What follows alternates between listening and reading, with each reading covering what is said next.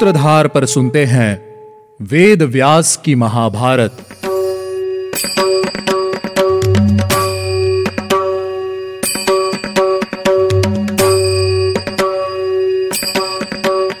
स्वागत है आप सभी का व्यास देव द्वारा रचित महाभारत के पाँचवें एपिसोड में। इस एपिसोड में मैं आपकी सूत्रधार मान्या। आपके पिछले एपिसोड से जुड़े सवालों का जवाब दूँगी। लेकिन उससे पहले चलिए एक छोटा सा रिकैप ले लेते हैं कि आखिर हमने लास्ट एपिसोड में क्या सुना था और आज के इस एपिसोड में हम क्या सुनने वाले हैं। हमारे लास्ट एपिसोड में हमने महर्षि वेद और उनके शिष्य उत्तंक की कहानी सुनी थी। आखिर कैसे? अपने गुरु को गुरु दक्षिणा देने के लिए ऋषि उत्तंक महाराज पौष्य के राज्य गए और उनकी पत्नी से कुंडल लेकर वापस लौट ही रहे थे कि तभी तक्षक ने धोखा देकर ऋषि उत्तंक से कुंडल चुरा लिए और नागलोक को भाग गया। तक्षक का पीछा करते करते ऋषि उत्तंक भी नागलोक जा पहुँचे।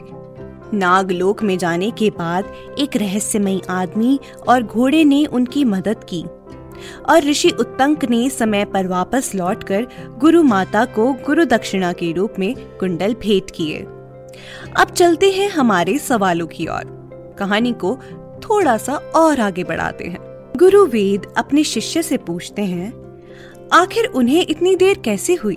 जिसका उत्तर देते हुए उत्तंक ने कहा कि, भगवान, नागराज तक्षक ने मेरे कार्य में विघ्न डाल दिया था। इसीलिए मैं नागलोक पहुँच गया था।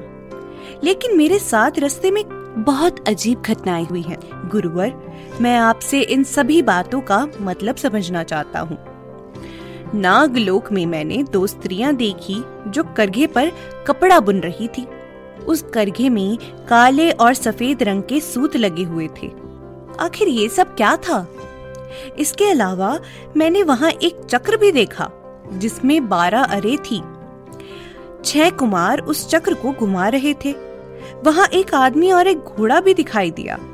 आखिर ये सब लोग कौन थे गुरुवर? और इतना ही नहीं। यहाँ से जाते समय रस्ते में मैंने एक बैल देखा, जिसके ऊपर एक आदमी सवार था, जिसने मुझे बैल का गोबर खाने के लिए कहा और मैंने खाया भी। मैं आपके मुख से सुनना चाहता हूँ गुरुवर, कि आखिर ये सब लोग कौन थे? और ये सब मुझे क्यों मिले? उत्तंक के सवालों का उत्तर देते हुए ऋषि वेद ने कहा कि वे दोनों स्त्रियाँ धाता और विधाता हैं, जो काले और सफ़ेद रंग के सूत थे। वे दिन और रात हैं। बारह अरो से बना चक्र, जिसे छह कुमार घुमा रहे थे, वे छह ऋतुएँ हैं। बारह अर, बारह महीने हैं। और जो आदमी तुम्हें नाग लोक में मिला था उसका नाम प्रजन्य है, जिसे इंद्र भी कहा जाता है। जो घोड़ा था, वह अग्नि है। इधर से जाते हुए रास्ते में तुमने जिस बैल को देखा, वो नागराज ऐरावत है, और उसके ऊपर बैठा हुआ आदमी था इंद्र। तुमने जो गोबर खाया, असल में वह अमृत था, और उसी का सेवन करने की वजह से तुम नाग लोक में ज़िंदा रहे। अपने सारे सवालों का जवाब पाकर उत्तंक ने गुरुवेद से विदा ली और मन में तक्षक के लिए गुस्सा लेकर उन्होंने हस्तनापुर की ओर चलना शुरू कर दिया। हस्तिनापुर पहुंचकर ऋषि उत्तंक राजा जन्मे जैसे मिले। उत्तंक ने राजा जन्मे जैसे कहा राजन जहाँ तुम्हारे करने योग्य दूसरे कार्य उपस्थित हैं, वहाँ तुम दूसरे कार्यों में लगे हुए हो।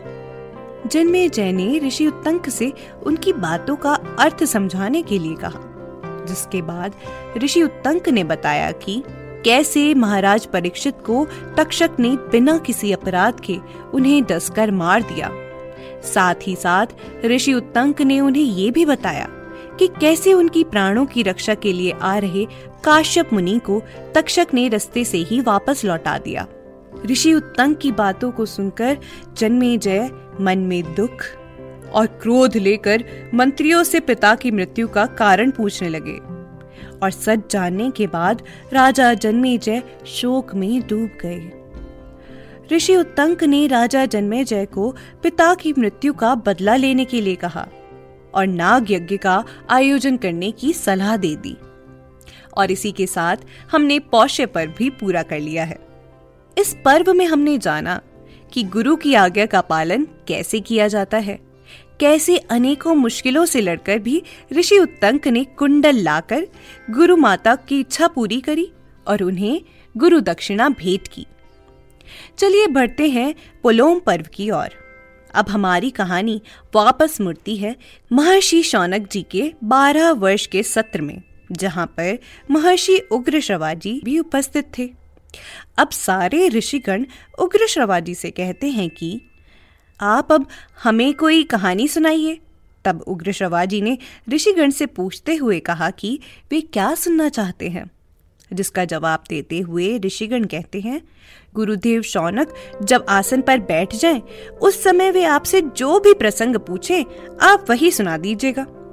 उग्र श्रवाजी ने एवमस्तु कहकर हामी भर दी। अब शुरुआत होती है पांचवे अध्याय की। शौनक जी कहते हैं लोमहर्षण कुमार, आपके पिता ने सब पुराणों का अध्ययन किया था। क्या आपने भी उन सब का अध्ययन किया है? अगर आपने भी उन पुराणों का अध्ययन किया है तो मैं आपसे भृगु वंश की कहानी सुनना चाहूँगा। उग्र जी कहते हैं कि, मैंने सभी ग्रंथ, वेद और विद्या अपने पिता के मुख से सुनी है। और पड़ी है। मैं सबसे पहले आपको भृगुवंश के बारे में बताता हूँ। भृगुवंश, देवता, इंद्र, ऋषि और मृदुगणों से पूजित है। हमने सुना है कि ब्रह्मा जी ने वरुण के यज्ञ में महर्षि भगवान भृगु को अग्नि से उत्पन्न किया था। भृगु के सबसे प्रिय पुत्र हुए चैवन जिन्हें भार्गव भी बुलाया जाता है। चैवन ऋषि के पुत्र का नाम प्रमति था, जो बहुत बड़े धर्मात्मा थे। ऋषि प्रमति के पुत्र हुए रूरू, जिनकी माता एक अप्सरा थी, जिनका नाम था घृताची।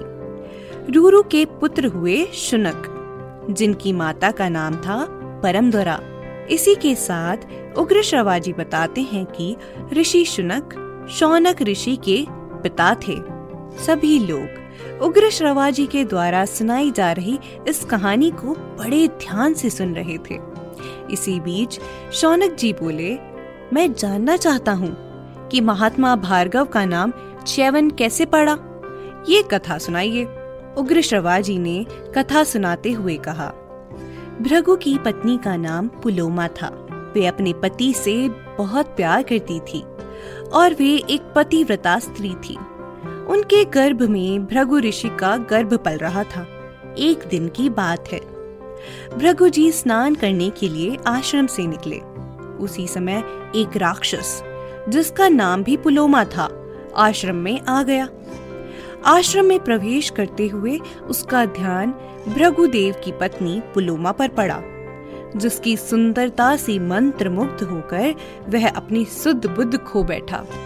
पुलोमा उस राक्षस को अतिथि मान बैठी और वन के फल, फूल आदि से उसका स्वागत, सत्कार करने लगी। पुलोमा को अकेला जानकर राक्षस ने उसका अपहरण करने का मन बना लिया और मन ही मन बोला, मेरा तो काम बन गया।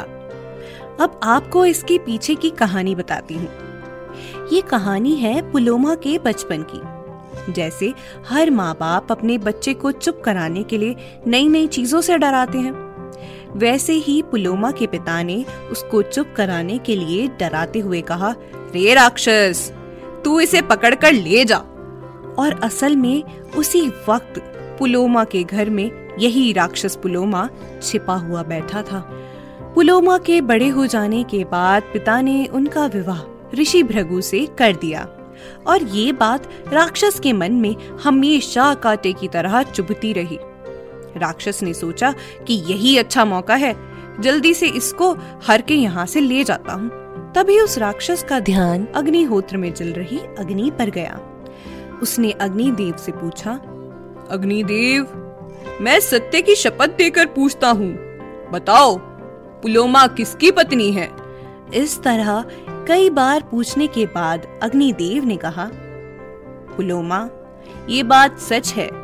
कि पुलोमा के बचपन में तुम्ही को उसका वरण, यानी के अपहरण करने के लिए कहा गया था। लेकिन विधि पूर्वक मंत्र उच्चारण करते हुए मुझे साक्षी मानकर पुलोमा भृगु ऋषि की पत्नी बनी है।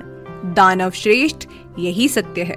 उग्र श्रवाजी कहते हैं कि ये सब जानने के बाद भी उस राक्षस ने वराह का रूप धारण कर कर पुलोमा का अपहरण कर लिया। माता का इतना रोष करने और दुखी होने के कारण पुलोमा का गर्भ योग बल से माता के गर्भ से च्युत होकर, यानी के अलग होकर बाहर निकल गया। इसी कारण उनका नाम चैवन पड़ा। गर्भ के तेज से राक्षस भी भूमि पर गिरकर भस्म हो गया। पुलोमा दुख से बेहोश हो गई। होश में आने के बाद उसने अपने पुत्र को गोद में लिया और ब्रह्मा जी ने पुलोमा को रोते हुए देखा। ब्रह्मा जी ने पुलोमा को सांत्वना दिया। पुलोमा के आंसुओं से एक नदी प्रकट हुई, जिसका नाम वधुसरा रखा गया। अपने पति भृगु को ढूंढते हुए पुलोमा उनके पास जा पहुँची। भृगु ने पत्नी की ऐसी हालत देखकर गुस्से में पूछा कि आखिर उस राक्षस को तुम्हारे बारे में पता कैसे चला? और ऐसा कौन है जो मेरे शाप से नहीं डरता है? पुलोमा रोते हुए बोली भगवान अग्निदेव ने उस राक्षस को मेरा परिचय दिया जिसके कारण उसने मेरा अपहरण करने का प्रयास किया। लेकिन आपके पुत्र के तेज से वह राक्षस जलकर भस्म हो गया। पत्नी की बात सुनकर भृगुदेव ने अग्निदेव को श्राप देने का निश्चय कर लिया। अब ये जानने के लिए कि ऋषि भृगु ने अग्निदेव को क्या शाप दिया और उनका शाप सफल हुआ या नहीं? आपको सुनना होगा हमारा अगला एपिसोड। तब तक के लिए आप हमारी सूत्रधार ऐप का आनंद लीजिए और हमारे वेदों से जुड़ी कहानियों को सुनते रहिए। मैं आपकी सूत्रधार मान्या मिलूँगी आपसे अगले एपिसोड में। अगर आपको हमारा ये एपिसोड पसंद आया हो तो इसे डाउनलोड कीजिए रेट कीजिए और ज़्यादा से ज़्यादा शेयर कीजिए।